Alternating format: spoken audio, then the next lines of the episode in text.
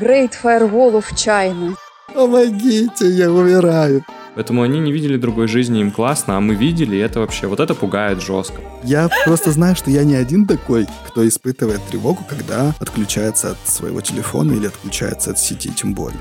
Люди, вы не бойтесь остаться без интернета. Я буду очень рад, если мы все останемся без интернета. Мы наконец-то сможем нормально общаться. Всем привет! Это третий сезон подкаста «Я боюсь». Здесь мы говорим о страхах, о том, что чувствует каждый, но не каждый готов обсуждать. Добро пожаловать, подписывайтесь. Меня зовут Кирилл. Всем привет, меня зовут Аня. Привет, я Маша. Всем привет, меня зовут Саша. Уже завтра в России отмечается День интернета. Ура!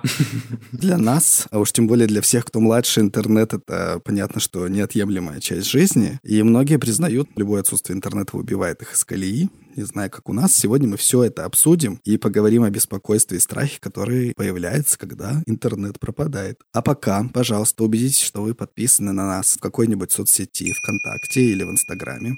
Это очень важно, чтобы мы имели обратную связь от вас, а вы могли влиять на темы и на содержание выпусков, которые у нас выходят. Прямо сейчас переходите по ссылке в описании и подписывайтесь. В Инстаграме мы будем публиковать заранее темы, на которые нам интересно услышать ваше мнение или получить историю от вас. Ну и вообще мы там делимся всякими забавными, интересными штуками, так что не пропустите, подпишитесь. Сейчас, например, мы собираем истории о детских страхах, о том, чего вы боялись в детстве, что вас пугало, или, может быть, какая-то ситуация, которая отражается до сих пор на вашей жизни. Расскажите об этом голосовыми сообщениями, и мы сделаем большой выпуск с вашими историями. А это всегда интересно, не правда ли? Правда. Для тех людей, кто любит обитать ВКонтакте и любит обитать на Ютубе, подписывайтесь на нас и там, и там. ВКонтакте нас можно найти по названию подкаст «Я боюсь», как это ни странно звучит.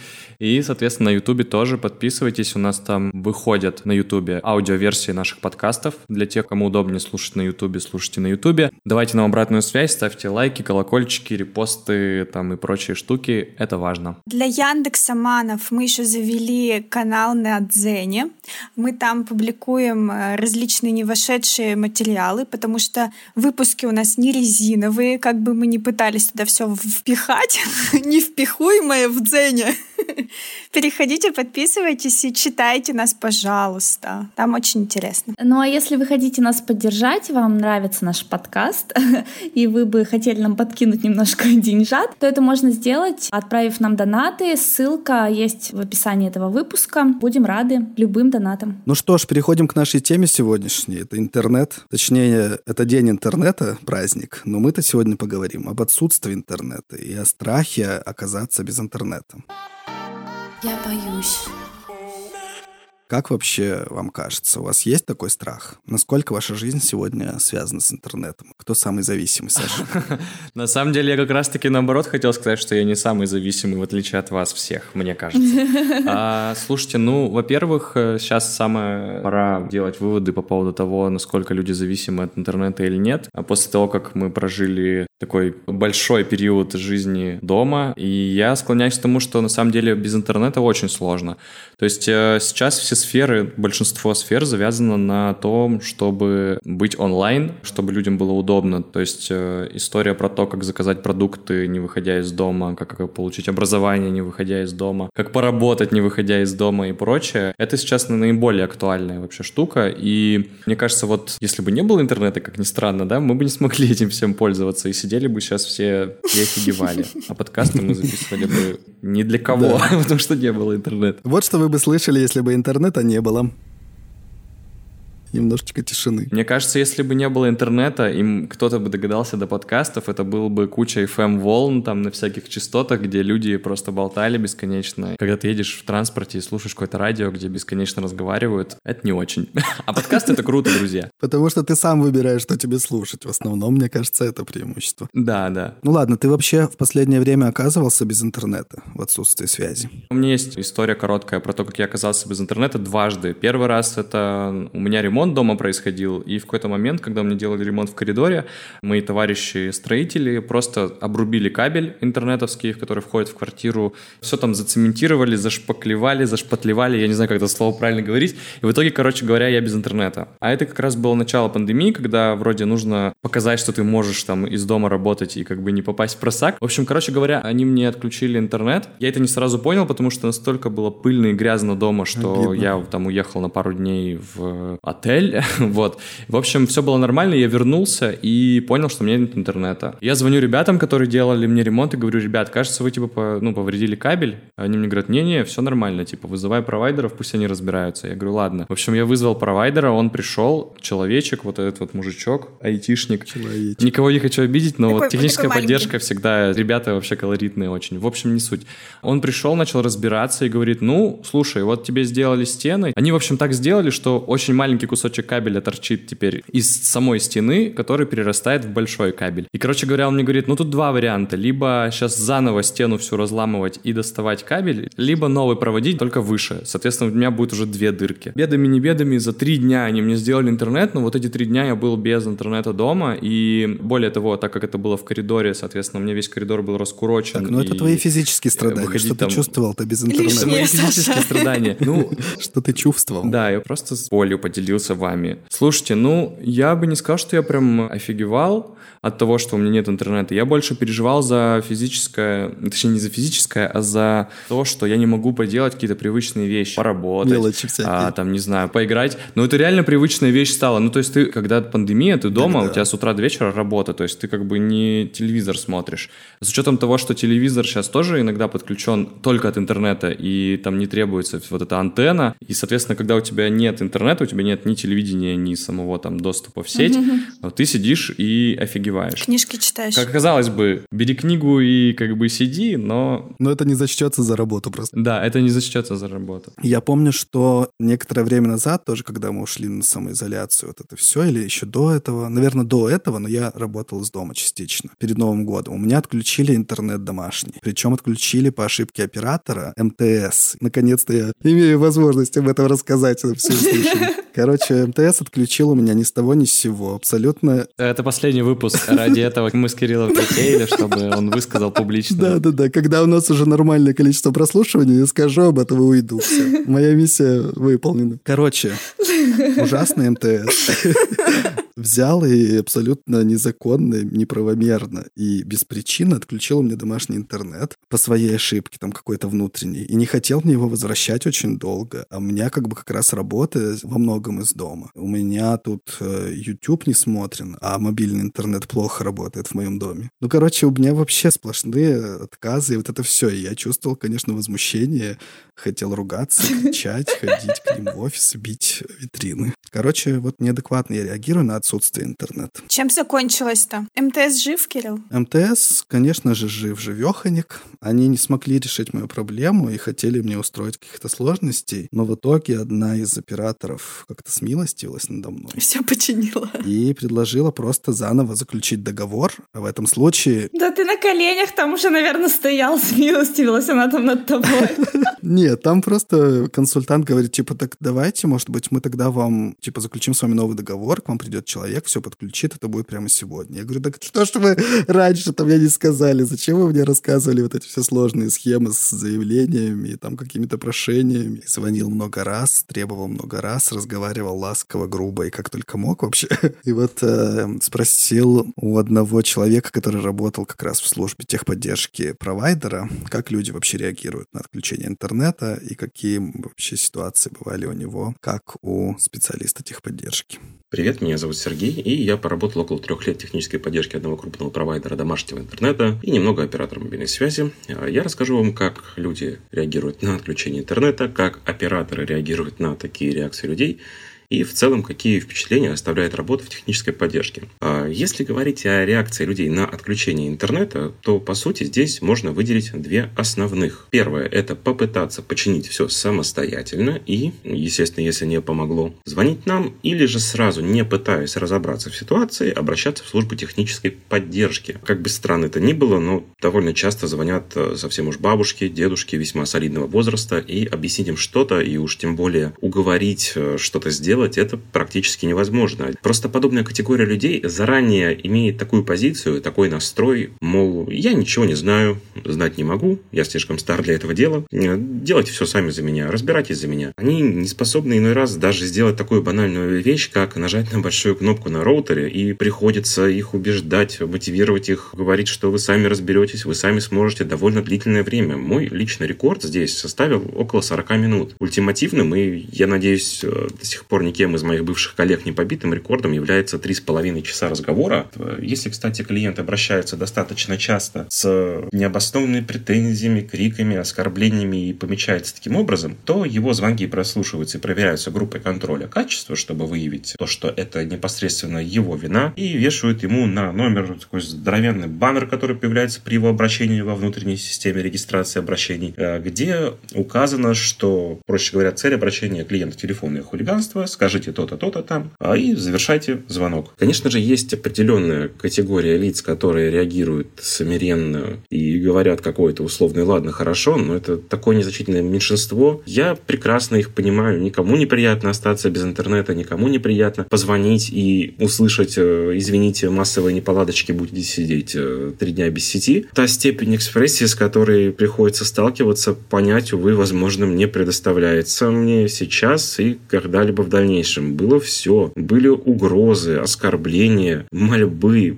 Один раз была даже попытка подкупить меня. В принципе, этот человек звонил нам неоднократно. Он пытался предложить оператору как-то деньги, чтобы тот, в кавычках, врубил ему интернет. Я не очень, если честно, представляю, как он сам это представлял. Есть, конечно же, слова амортизации, прописанные в скриптах диалога, которые сделаны нашими вышестоящими сотрудниками. Но они, конечно же, никогда не работают, потому что скрипт написан универсально на всех клиентов, по их мнению. А на деле же реакция и модель поведения у всех разная, и это приводит только к негативной реакции. А факт того, что эти фразы, как правило, нужно использовать в обязательном порядке, приводит к еще большему негативу, к еще большей агрессии, потому что человек мог звонить неоднократно, уже слышать эту фразу, что-то абстрактное, вот это неприятное уровня «А, «прекрасно понимаю вашу проблему, давайте вместе примемся за решение», и когда человек слышит это третий или четвертый раз, ну, здесь все трудно сдержать агрессию. В 99% случаев гнев сменялся на милость, когда клиент узнавал, что без интернета сидит не он один, а весь дом, то есть сразу несколько домов, подключенных по коллективной сети. Наверное, здесь срабатывает такое русское народное, лишь бы соседу не досталось, лишь бы соседу лучше, чем мне не было. И хотелось бы просто попросить быть более человечными по отношению к сотрудникам любой технической поддержки. И стоит помнить, что добро человека в первую очередь определяется по тому, как он относится к домашним животным и сотрудникам компаний, работающих в сфере клиентского сервиса. Неважно, в какой сфере они работают. Возможно, я действительно, на мне есть какой-то баннер при звонке в МТС, потому что я, конечно, звонил им много-много раз. У меня как раз была ситуация, что мне нужно интернет в том числе для работы из дома. И это было неудобно.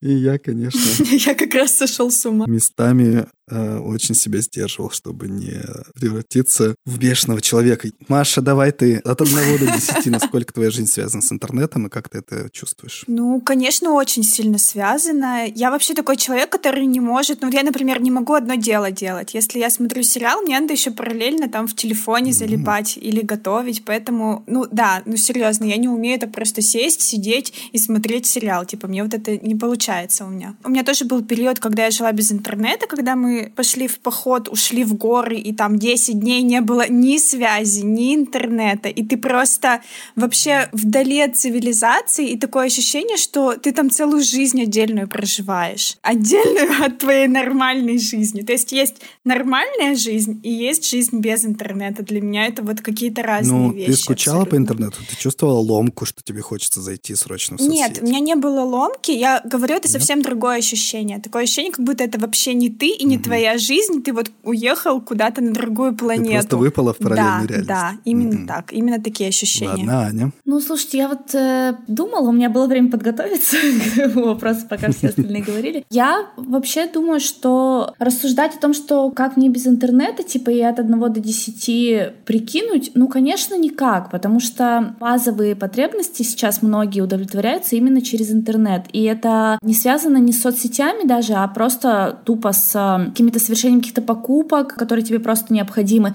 То есть все там онлайн-кассы и все такое. То есть э, даже если у нас там заберут, условно говоря, соцсети, это еще полбеды, а большая часть как раз связана с тем, что все сервисы сейчас через интернет проходят. Вот. А если на таком бытовом уровне говорить, я не знаю, меня, честно говоря, подзадолбало. Мне, с одной стороны, мне очень нравится, что я могу сейчас получать информацию из дома, где-то что-то, какие-то курсы проходить, не знаю, там что-то прослушивать, какую-то информацию получать, что-то где-то читать. Но, с другой стороны, меня очень раздражает обилие а, информации. И я, например, сейчас в Инстаграм, предположим, я не захожу вообще в течение дня. Я поставила себе реально мораторий, потому что меня он задолбал.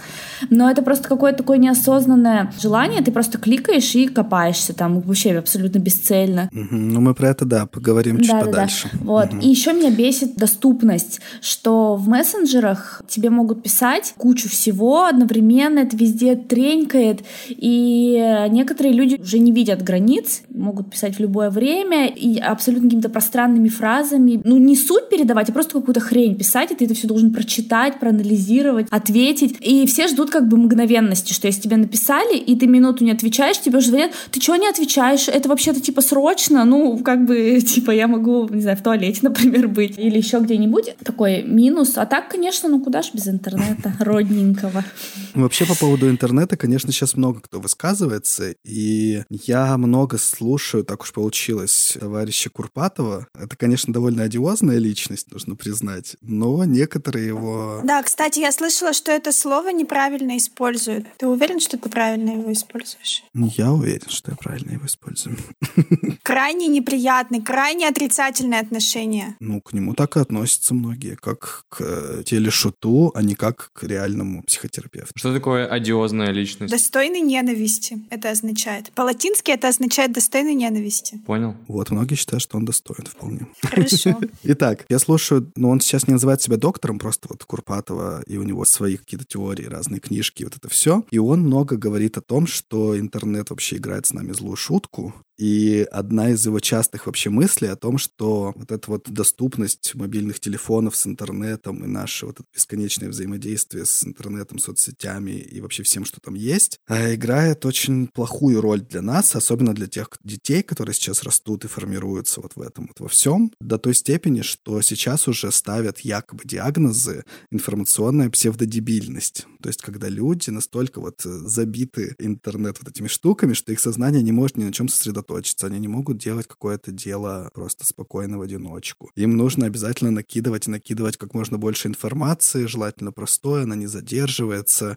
а попадая как бы в ситуацию, когда они отрезаны от э, вот этой дополнительной я. реальности интернета, они мало того, что страдают, так они еще и не могут выполнять каких-то элементарных вещей, потому что не могут сосредоточиться. Ну и, в общем, всячески-всячески Курпатов пугает вообще интернетом и технологиями новыми, говорит, что человек — существо древнее, он вообще-то не создан для того, чтобы жить в сети. Он создан для того, чтобы выживать на природе, бегать, носиться, добывать себе пищу и вот это все, и что наше присутствие в интернете, в том числе вот там скроллинг картинок или там просмотр каких-то бесконечного количества новостей, или даже то, что мы видим просто такое количество лиц, которые там наши предки не могли увидеть бы там за всю жизнь, что все это настолько влияет на наш вот этот вот старый животный мозг, что часто это формирует у людей депрессивное состояние, апатию и все такое. То есть на такой степени на нас влияет. Я часто чувствую то же самое. Псевдодебильность. Ужасно как. Ну да, да, да. Мне кажется, это псевдодиагноз, Аня. Ну, смысл-то в том, что я нахожу в его словах какую-то логику и понимаю, что иногда я настолько разгоняю как бы свой мозг тем, что я все время сижу в интернете, постоянно потребляю, потребляю, потребляю какую-то информацию, если не видео, то звук, если не звук, то картинка, если не картинка, то текст, что я в какой-то момент останавливаюсь, и я понимаю, что у меня вот так вот мозг весь дрожит. То есть как будто бы он ищет, что следующее, что следующее, что включить, что послушать, боится, что сейчас сделать, что почему-то остановился.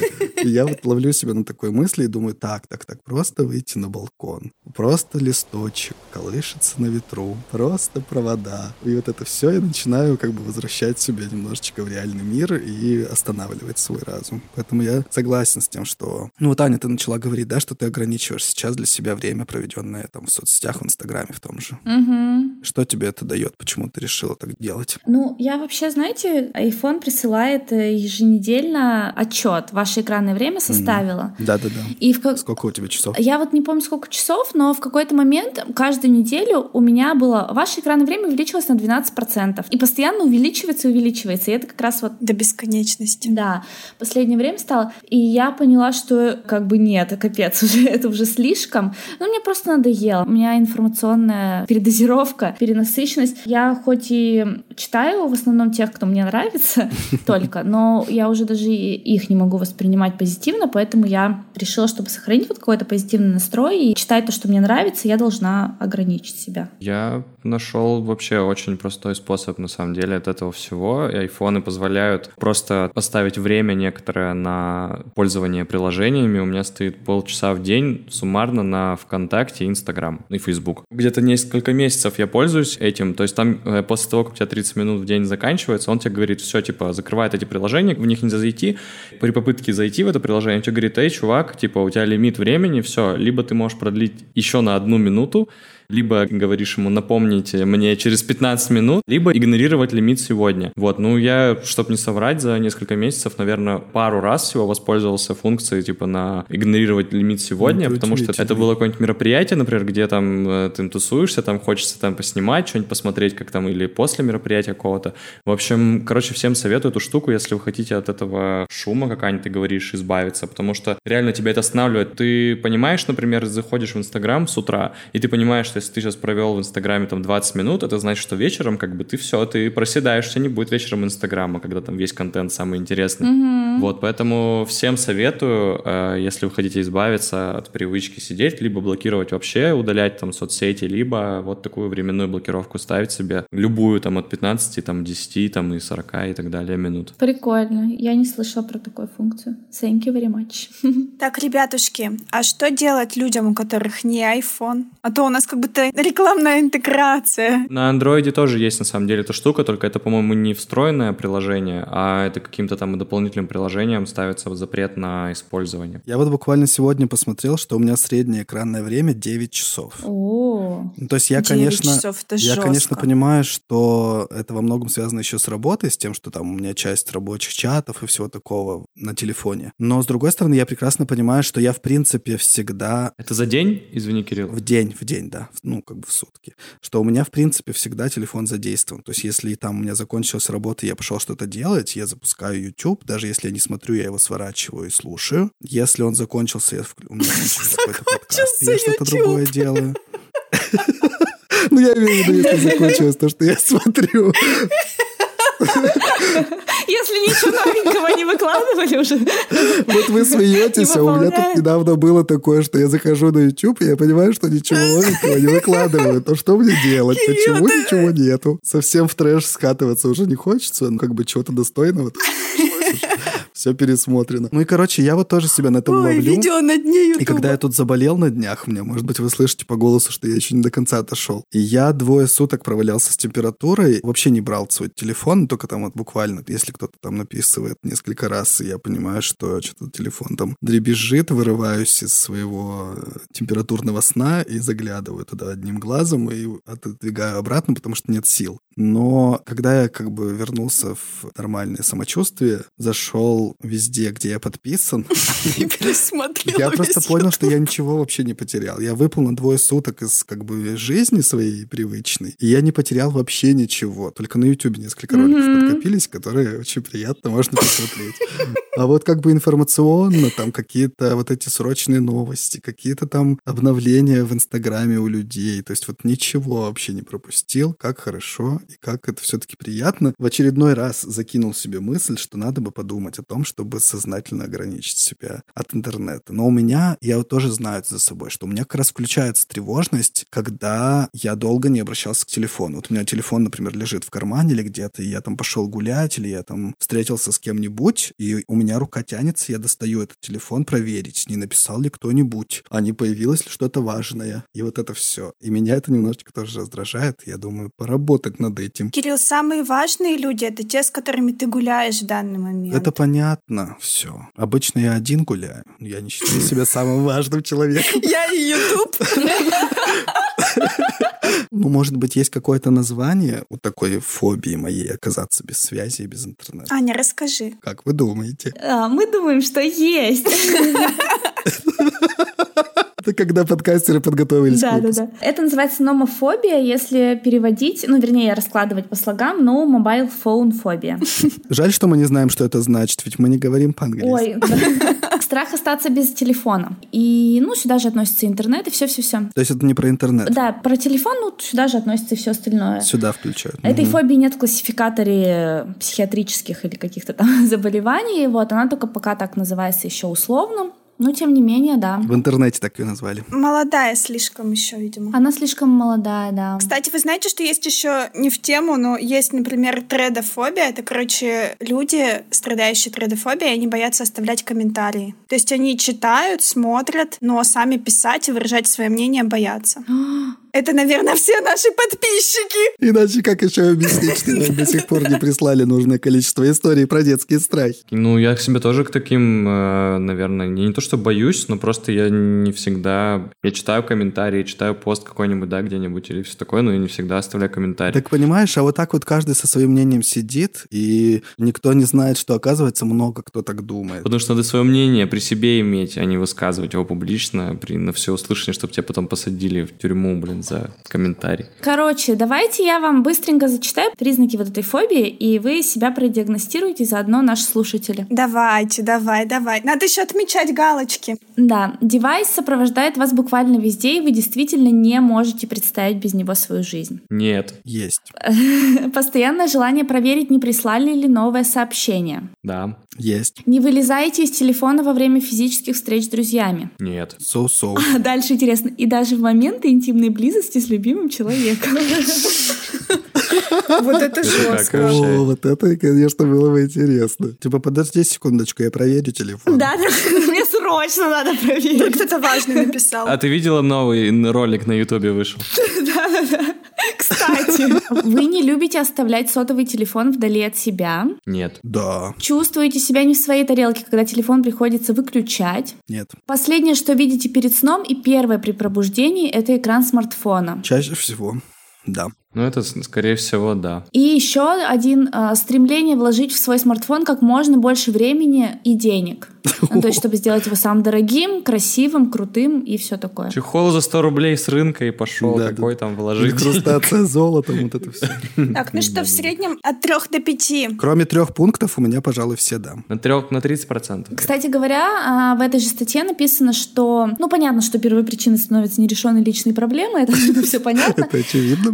Но еще связывают э, вот эту вот зависимость, номофобию с чувством одиночества или страхом перед ним. Опа. И Знакомо. да, страх одиночества тоже интересная тема, которую мы еще обязательно осветим в ближайшее время. Из этого страха вообще много что рождается, похоже. Ну да, да, похоже, что так. Напишите нам, пожалуйста, подпишитесь в соцсетях на нас и напишите под этим выпуском, сколько пунктов из перечисленных вы за собой наблюдаете. Тоже будет интересно посмотреть. Я, кроме трех, пожалуй, все пальцы загнул.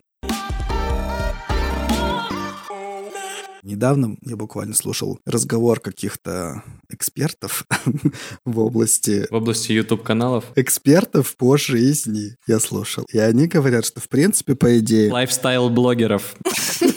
так я называю. Короче, речь о том, что в принципе, по идее, можно говорить о том, что интернет должен быть признан как бы всеобщим правом наравне с, там, с правом на жизнь, правом там, на образование, на все такое. свободу, Потому что сегодня он настолько уже вошел в жизнь каждого человека, даже если он не до конца это подозревает, да, как какие-нибудь пожилые люди, которые говорят, что нам интернет не нужен. Интернет они, блядь, ставят, интернет. Он нам и нахуй не нужен, интернет ваш. Понятно? То на самом-то деле все равно во многом все уже вокруг них работает только благодаря тому, что есть сеть. Ну да, вот давайте я со своей любимой статистикой, мы сейчас узнаем, так ли это, как говорит Кирилл. На конец февраля этого года статистика. Нашу планету населяют 7 миллиардов 750 миллионов людей, из них 4 миллиарда 540 миллионов — это пользователи интернета. Ну то есть, э, да, 59%, больше половины, но вообще далеко не все. Из них активные пользователи социальных сетей 3 миллиарда 800 миллионов ну, 49% от всего населения. В России, если говорить, то у нас там 146 миллионов населения, из них 118 э, миллионов, то есть 81% имеют доступ в интернет. То есть даже в России где-то 20, около 20% населения такого доступа не имеет, просто потому что очень далеко там живут, либо просто не пользуются. Нельзя сказать, что уж прям все. Ну, конечно, развитые страны, молодые люди, ну да. Ну, я думаю, что здесь учитывается доступ к интернету, например, что вот у тебя есть он в бытовом смысле, да.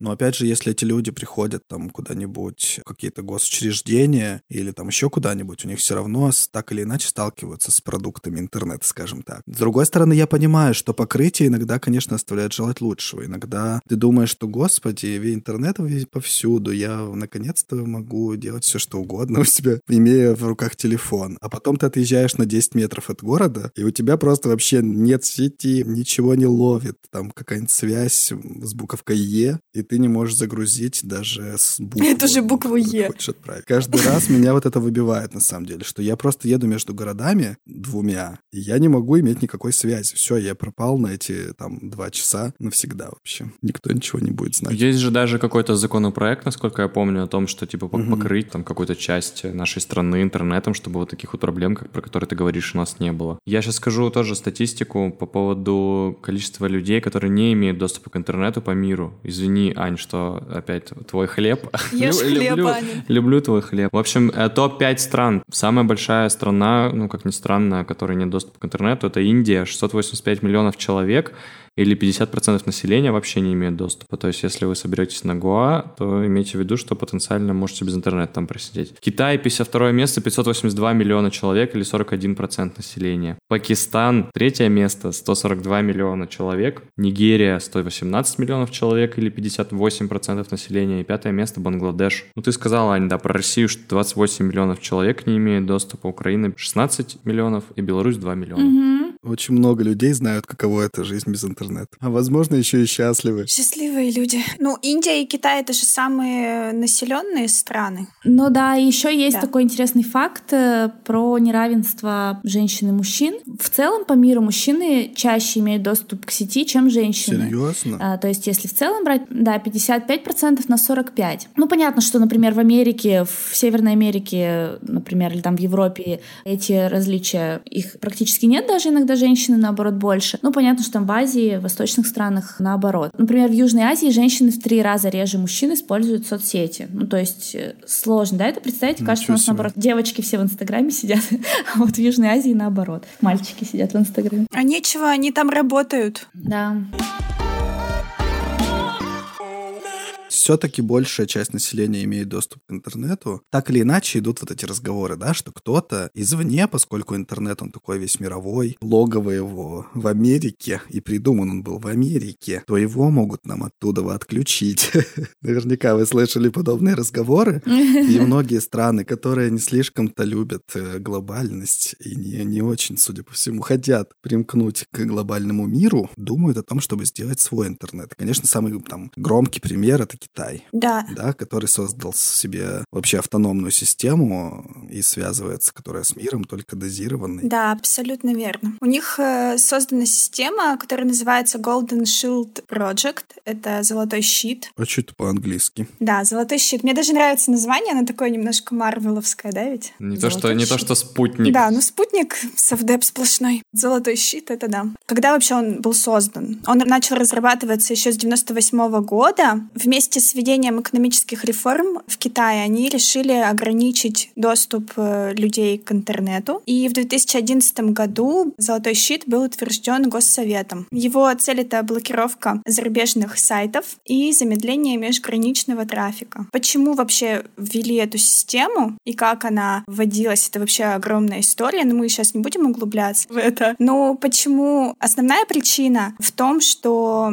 власти боялись, что вот такой доступ и свобода доступа к интернету нанесет ущерб национальной безопасности, раскроются там какие-то секреты их э, внутригосударственные, и поэтому все обрубили. Каким образом э, Золотой щит блокирует сайты зарубежные? У них есть несколько способов. Прежде всего, это блокировка IP-адресов. Это как по аналогии с нашим, ну, точнее, у нас по аналогии с щитом. А Роскомнадзор нас блокирует тоже сайты по IP-адресам. Это самый дешевый способ и самый простой. Потом есть э, самоцензура. Это, наверное, самый интересный способ.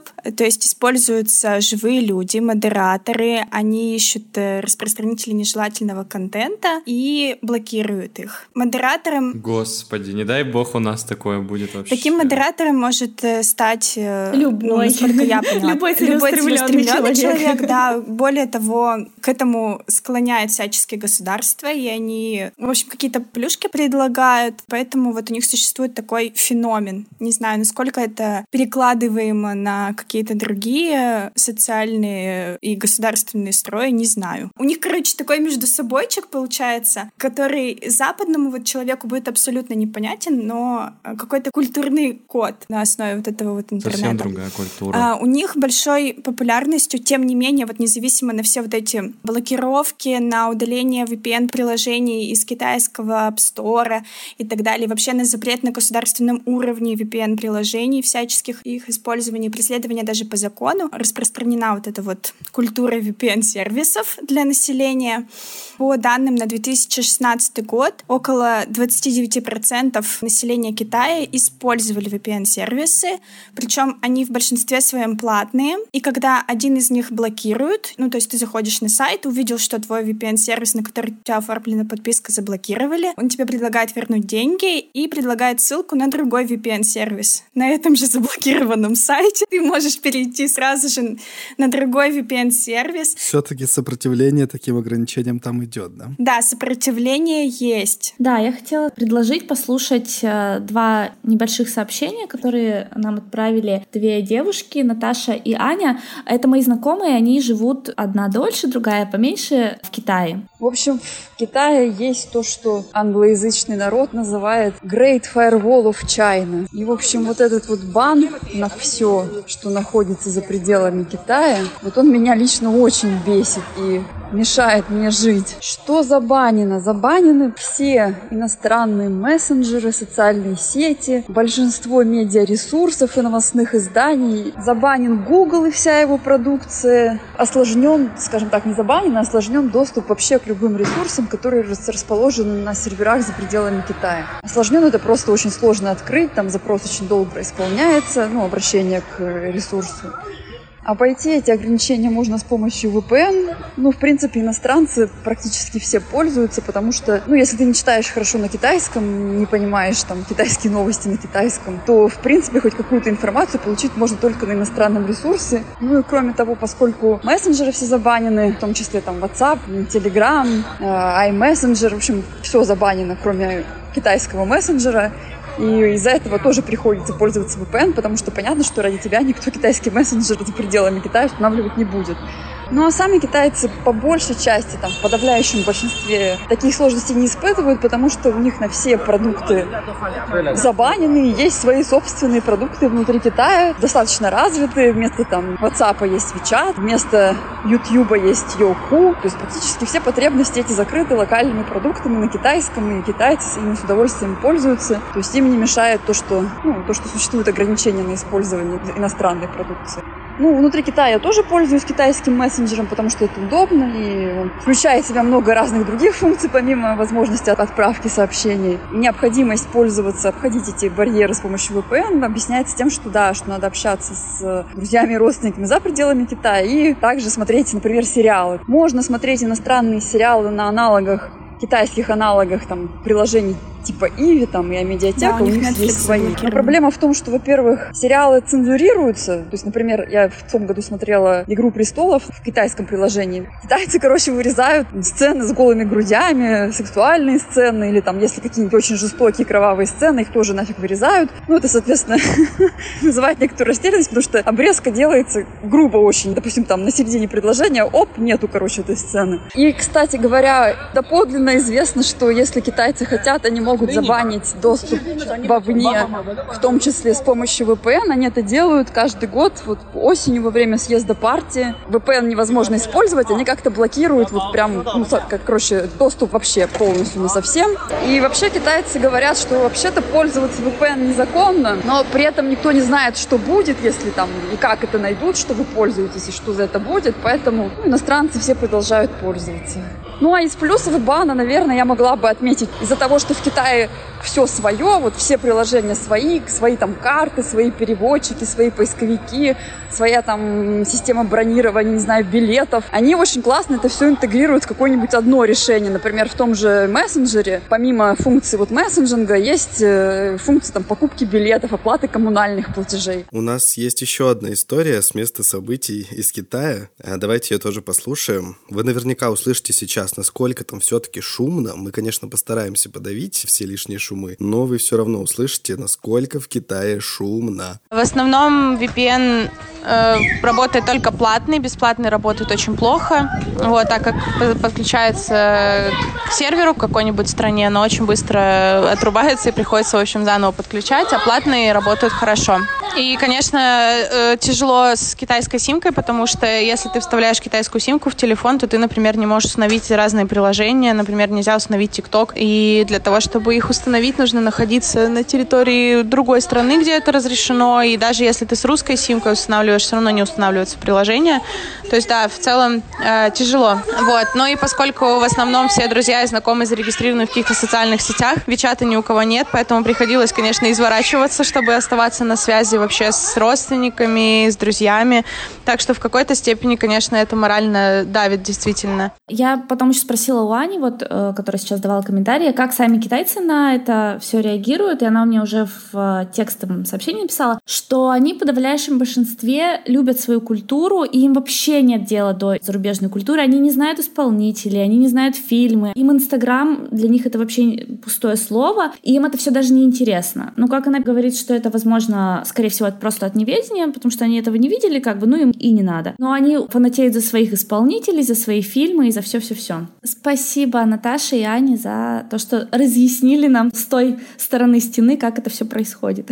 Да, это вообще очень интересно послушать. Вот изнутри. Кирилл, ты же понимаешь теперь, да, что если YouTube, ты у тебя закончится контент на YouTube, ты теперь сможешь Юку скачать и там все посмотреть. Так Юка, они там все для себя делают на китайском. Я ни мем не пойму. Нет, надо в Китай ехать. Ни мем не пойму, ни звезду не узнаю. А ну разберешься, знаешь ли, разберешься. Кирилл, давай я тебе напишу статью на Яндекс.Дзене про китайские мемы. У них вот есть тут энциклопедия Байду и 10 мифических существ Байду. Напишем статью тебе, чтобы ты разбирался, когда у тебя YouTube закончится. Договорились. Вообще-то довольно страшно звучит, да, когда настолько государство включено вот в обмен информацией между людьми. У вас нет какого-то прямо вот ужаса, когда вы это слышите? Мне кажется, что наоборот, вот правильный тезис о том, что они привыкли к своей культуре и адаптированы под свою жизнь, и они не видели, что как бы есть, а, ну, другого. Поэтому, мне кажется, им вообще как бы фиолетово глубоко. Когда приезжают какие-то люди там на презентацию Мстителей, они показывают Мстители, для них это там круто, да, вообще там Запад и все такое, но в обычной жизни им достаточно тех ресурсов, тех медиа, тех э, там инструментов и прочее, которые у них есть, и, и тех героев, которые у них там внутри их культуры рождаются. С этим я не спорю. Конечно, у них там целая цивилизация. Я-то просто, конечно же, перекладываю сразу же все это на наши реалии, на то, как у нас пытаются что-то подобное воссоздать, хотя мы как бы не живем в этой закрытой культуре, мы не привыкли к этому, и, конечно же, это вызывает какой-то ужас. Самый сложный слом и самая сложная структура, которая будет, если да, этот закон там проект примут и начнут что-то делать, это то, что мы видели, какая жизнь есть, да, с интернетом и с, с его свободой там и прочим. Да. И нас нас лишат как бы какой-то части там Netflix, там Ютубов и прочего, вот это самое страшное. А им в 98 году сказали, что там типа все, давайте ограничиваться. В 2000 В 98-м еще интернета особо ни у кого не Да. было. Да, да, да. в 2011 тоже, 2011 год, вспомните, 10 лет назад, было ли что-то там, был ли так интернет популярен, поэтому они не видели другой жизни, им классно, а мы видели, и это вообще, вот это пугает жестко, потому что ты, когда ты, ну, понятно же, что если ты лишаешься чего-то, когда игрушку ребенка забирают, он начинает орать. Я расскажу чуть-чуть буквально совсем про Россию, потому что, как мы понимаем, что многие, скажем так, авторитарные режимы хотят интернет контролировать и все такое. И несмотря на то, что сама по себе природа интернета противоречит таким попыткам, но они осуществляются. Вот в Китае это получилось, потому что они занялись этим давно, и потому что к резким каким-то серьезным таким ограничениям народ, видимо, Китая был готов уже к тому. Там и сейчас многие одобряют это.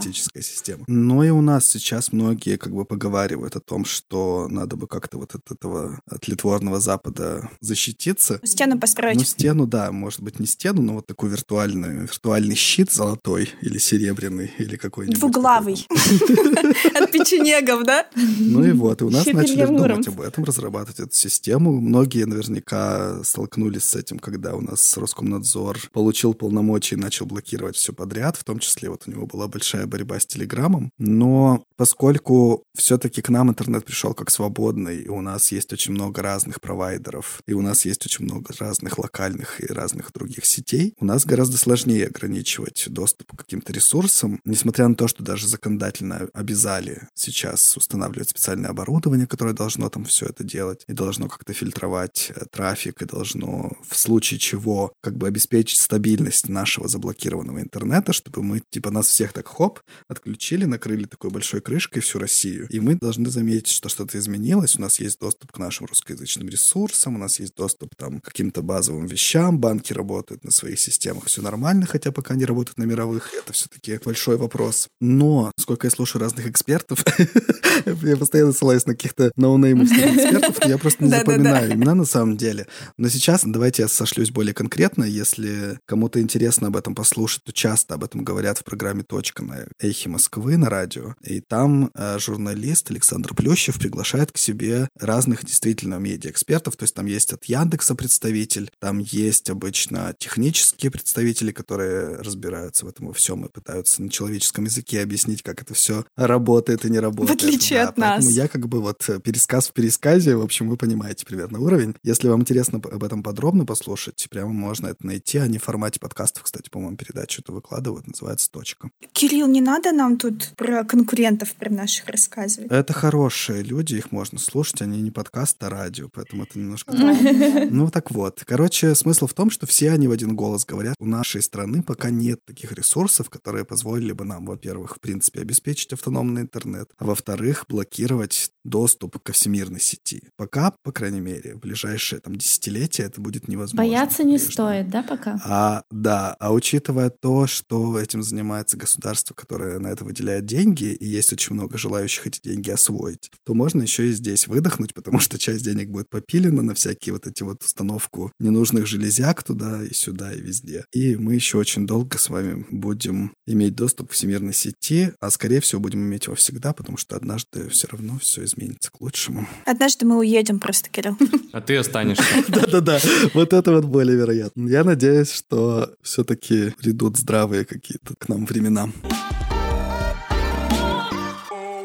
Девочки вот в основном рассказывали про соцсети, про мессенджеры, то есть про какие-то коммуникативные сервисы. А Роман вот рассказал, он жил в Китае несколько месяцев или около года, я Мгм. точно не скажу. Он рассказывал про систему рейтинга доверия. То есть у китайцев есть такая штука. Слушайте, это вообще, я когда про это услышала, я подумала, что они там в черном зеркале живут. Там реально есть рейтинг О, человека, да, блин. недавно прогремела Давайте послушаем, что Роман об этом рассказал. Давайте. Ты приезжаешь в Китай, ты переходишь границу, у тебя какое-то устройство есть с тобой, телефон. У тебя на телефоне есть всякие разные фотографии, у тебя там есть твоя сим-карта с твоими данными и много чего интересного. Как только ты подключаешься к первой попавшейся вышке, тебе на телефон через сервисный режим на симке прилетает приложуха, которая анализирует просто твое содержимое телефона. Это касается всего. Не надо питать иллюзий, что там вот шифрование каких-то мессенджеров, оно спасет. Вот. Если расшифровать нельзя, это просто выкачается у тебя. И это факт, это нормально. То есть э, я замечал, Роман замечал, и бывшие коллеги, которые приезжали ко мне в Китай, они замечали, как только приезжаешь в Китай, телефон начинает дико греться. Проходит как раз этот анализ выявление того, что может быть потенциально опасно для вот этого коммунистического Китая. Это коммунизм, не будем забывать, это, в принципе, тоталитарное государство. Утилитка это у тебя все еще висит в телефоне. И совершая разные действия на территории этой страны, все записывается и все анализируется практически в режиме реального времени. Поэтому все, что ты будешь делать против этой страны, ну или не в интересах этой страны, или просто будешь косячить, просто в следующий раз ты не получишь визу. Это, так сказать, понижение социального рейтинга, это деликатное понижение. Есть более радикальные методы. Допустим, ты просрочил платежи по кредиту. Банк об этом делает отметку. А учитывая, что Китай это цифровая страна, все в электронном виде, в автоматическом режиме передается туда, куда надо, куда, где следят за всеми. Это все передалось, тебе понизили социальный рейтинг. Допустим, был у тебя 5, стал 4,5. Что это означает? Это означает, что придя за следующим кредитом, ты его не получишь. Придя в больницу, ты не получишь вовремя, ну, так сказать, вне очереди помощь какую-то. Могут не продать билет на поезд, на самолет. Могут не принять ребенка в государственный детсад. Могут отказать в приеме на работу без обоснования причин. Могут дать кредит, но по более высокой ставке. В Вичате есть такая функция «Кто рядом?». И там очень хорошо видно людей с низким социальным рейтингом. Допустим, это какие-то подозреваемые могут быть в совершении какого-то преступления или проступка. И ты, допустим, сидишь на лавочке, и у тебя раз уведомление в чате рядом с тобой потенциальный преступник. И ты, как человек, действующий в благах ну, страны своей, ты принимаешь для себя решение. Вот ты сейчас либо свалишь отсюда и понизишь свой социальный рейтинг, либо ты принял это сообщение и начнешь его крутить чтобы показать свою приверженность вот этому строю коммунистическому, да, вот этой стране. Это кажется бредом, но это на самом деле так и есть. А тема как там? Страх остаться без интернета. Люди, вы не бойтесь остаться без интернета. Я буду очень рад, если мы все останемся без интернета. Мы наконец-то сможем нормально общаться. И это будет очень хорошо. Поэтому я против интернета. Я за технологии, но против интернета. Ой-ой-ой. В общем, вот это вообще капец какой-то. То есть государство таким образом регулирует поведение людей. Дрессировка. Я не могу, меня это настолько пугает вообще. Вот в таком случае я бы предпочел, чтобы интернета вообще не было, чем государство бы им так пользовалось. Понятно, что если воспитать людей с самого детства, или там люди уже готовы там определенным образом относятся к своему государству, скажем так, своим руководителям, то, возможно, им даже будет казаться какое-то время, что все нормально. Но терпят же люди всякие дикие режимы долгое время. Ну, но по большому счету это, конечно, дичь. Зато у них э, очень низкий уровень наркооборота, потому что вот тоже есть такие же люди, которые... А что ж в этом ну, хорошего? Стучат на других людей и получают за это тоже какие-то ачивки. И... Блага. Да, блага. Материальные. Ну, вопрос вообще того баланса безопасности и контроля, он, конечно, вечный Да. вопрос. Просто вот мне кажется, что здесь есть государство, да, которое декларирует тебе, оно правила игры тебе задает изначально, ты их знаешь. Будь хорошим гражданином, люби свою страну, и у тебя будет хороший рейтинг. Будешь плохо себя вести, будет рейтинг плохой. Но это хотя бы последовательно. Как, ну, ты все, ты как бы информирован, и дальше ты уже действуешь, строишь свою жизнь, исходя из этих правил. Это ужасно, это не демократично, это понятно, что это все плохо. С другой стороны, есть обратная сторона. Есть вот этот огромный свободный интернет, который изначально там был типа такой прикольный. Цукерберг там сделал Facebook у себя там в, универе, и это было так все круто, и все границы исчезли, и все было зашибись. С развитием этого всего уже понятно стало, что все эти Цукерберги и прочие люди, они уже не романтики студенты, которые думали о том, как сделать мир лучше, а они уже очень влиятельные люди, ну не будем там обсуждать их мотивы, или там хорошие они люди, плохие, они просто влиятельные. И несколько человек э, держит в своих руках весь интернет, большую часть интернета. Ну да. И, грубо говоря, корпорации, которые, да, собирают тоже огромное количество данных Да. о других людях и распоряжаются ими, как хотят. Да, да, да. Вот. И поэтому это уже такая махина, которую тоже, по идее, нужно ограничивать в чем-то. Потому что когда ну, условно появились машины, все там ездили бухими за рулем, не пристегивались, парковались где хотели, заезжали в любые места. И это было нормально. Такая вот жизнь была в 50-е. Посмотришь, если фильмы, как там люди ездили на машинах, и где, и в каком состоянии, все это как было все, социально одобряем. Потом были аварии, там, не знаю, трафики, всякие пробки и все такое, и все поняли, не, надо что-то контролировать. И законтролировали, сейчас зарегулировали все это движение машины и все такое. Вот то же самое сейчас происходит с интернетом. Сталкиваясь с новыми проблемами, люди понимают, так, вот здесь вот бы надо педофилов бы убрать, вот здесь вот бы надо секты убрать. И это все тоже потихонечку как бы обрастает какими-то способами регулирования. Все равно в любом случае где-то что-то как-то будет зарегулировано, и больше, чем сейчас, это сто процентов. Поэтому мы такие свидетели зарождения вот этого вот настоящего свободного такого интернета, о котором все говорят, как это круто. Вот. Но он, скорее всего, мне кажется, что будет тенденция его немножечко закручивать во всех странах. У меня какой страх есть, что вот эти вот все алгоритмы, которые тоже пишутся людьми, с определенными целями, не знаю, там, получить деньги, какую-то информацию получить, направить э, ваше сознание в определенную сторону. Они тоже, мы этого не понимаем, но нам э, лента Фейсбука, Ютуба, там, Инстаграма, она с нами, наше формирует сознание очень, как бы, вообще, вот, вот так вот, на раз-два. И вот у меня как раз страх больше в связи с нашим интернетом, это как раз искажение реальности, то есть и ты иногда не понимаешь, то, что тебе показывает интернет, это как бы есть реальность, а на самом деле это очень далеко от реальности, и критического мышления иногда, мне кажется, нам не хватает всем людям, чтобы немножко отличить э, виртуальную жизнь от реальной и виртуальные там проблемы от реальных и все такое. Ну, приведи какой-нибудь пример, вот как сейчас лент формирует твое мировоззрение. Я что-то не очень пока. Есть же куча скандалов, когда тот же самый Инстаграм удаляет какие-то или гасит э, популярность каких-то сторис с определенными словами, например. И ты их просто не увидишь, да? YouTube тоже так делает с некоторыми темами. Хорошо, если это ужасные темы, вредные для людей, типа там для детей, например. Не, не, вот, не вот, а это не обязательно. Сейчас э,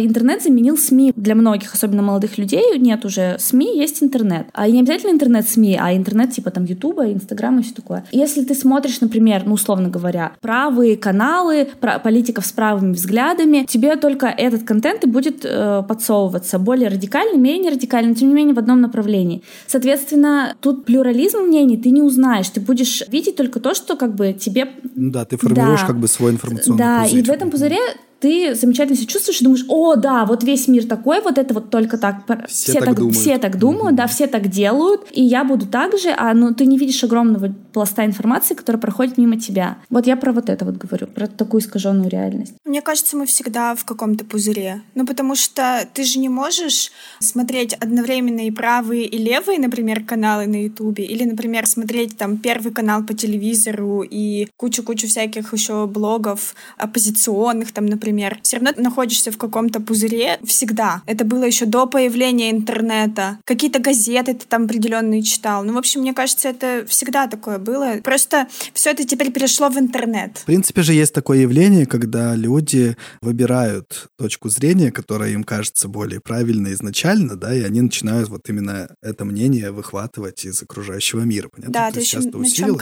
Но сейчас да. я думаю, что Аня еще говорит про то, что алгоритмы соцсетей, например, сами считывают, да, вот эти тенденции и уже тебя ограничивают, да, да сами то есть это не твой выбор отсекают, отчасти, или там да. как-то тебя от нее ограждают, или наоборот подсовывают тебе что-то такое, что им кажется подходящим под эту тему. Это вот как Кирилл Алиэкспресс все время тебе что-то подсовывает. О, Нужно да, ли оно тебе? Вопрос, но это формирует ведь какой-то твой пузырь. Какие-то ведущие э, каналов каких-то или еще какие-то лидеры мнений в интернете, инфлюенсеры, да, они несут очень мало ответственности, они могут свободно высказывать свое мнение, все прекрасно, но они не несут никакой ответственности за то, что они говорят. Соответственно, люди их слушают, люди, у которых нет своей головы или очень плохо развито критическое мышление, или которые находятся в кризисе в каком-то, они их слушают, делают, как они говорят, или формируют свои действия, исходя из их слов. Они им доверяют, в общем, исходя из чего, просто из личной какой-то харизмы, они им нравятся, они им доверяют. Лидеры мнений в интернете ничего никому не должны. Они просто живут, высказывают свое мнение и прекрасно существуют. Ну, вот такой разговор у нас получился. Судите сами, как вам нравится больше, с интернетом или без, какие есть у этого плюсы и минусы. Напишите нам, пожалуйста, страшно ли вам оставаться без интернета. И вообще, как вам все эти истории, особенно история с Китаем. Очень хочется услышать ваши комментарии, либо запишите их нам, и мы как-нибудь обсудим. Либо просто заходите к нам в соцсети и пишите под выпуском. Мы тоже там отвечаем и активно готовы обсуждать с вами это все. Понятно, что разговор об интернете или его отсутствии — это немножечко такой задел для разговора о будущем. У нас есть тема страх будущего, потому что будущее нередко пугает людей, и нас в том числе, и мы об этом обязательно поговорим в будущем. Если доживем. О, Господи, еще один прогноз от Маши позитивный. Подпишитесь там, где вы слушаете подкасты. Не забывайте, что мы собираем ваши истории про детские страхи для специального выпуска, поэтому запишите, вот сейчас заслушайте, включайте диктофон, записывайте голосовое сообщение нам ВКонтакте или в Инстаграме и успевайте отправить, чтобы мы включили его в отдельный выпуск. Спасибо, что делитесь подкастом с друзьями и знакомыми. Упоминайте нас, пожалуйста, в Инстаграме в сторис, если слушаете выпуск. Мы будем делиться вашими историями. И вообще это, в принципе, очень приятно знать, что вы нас слушаете, вы проводите время вместе с нами в нашей компании. Ставьте звездочки в приложениях, где это можно сделать. В Apple подкастах это можно делать много раз. Например, один раз оставить отзыв, а потом много раз поставить быстрые реакции звездочки. Все, до следующей нашей встречи. У вас есть что поделать, записать нам истории, лайкнуть нас в приложениях для подкастов и написать нам комментарий по поводу отсутствия интернета. Всем спасибо, всем пока. Особенно спасибо тем, кто отправил нам истории для этого выпуска. Спасибо. Вообще, вот я сейчас слушала нашего героя Сергея и думала, боже мой, вот кому нужно записывать подкаст. Классно, спасибо, отправляйте все истории, всегда очень интересно слушать. Спасибо. Все боятся, кто скажет. Все боятся, но не все об этом говорят. Не забывайте, друзья.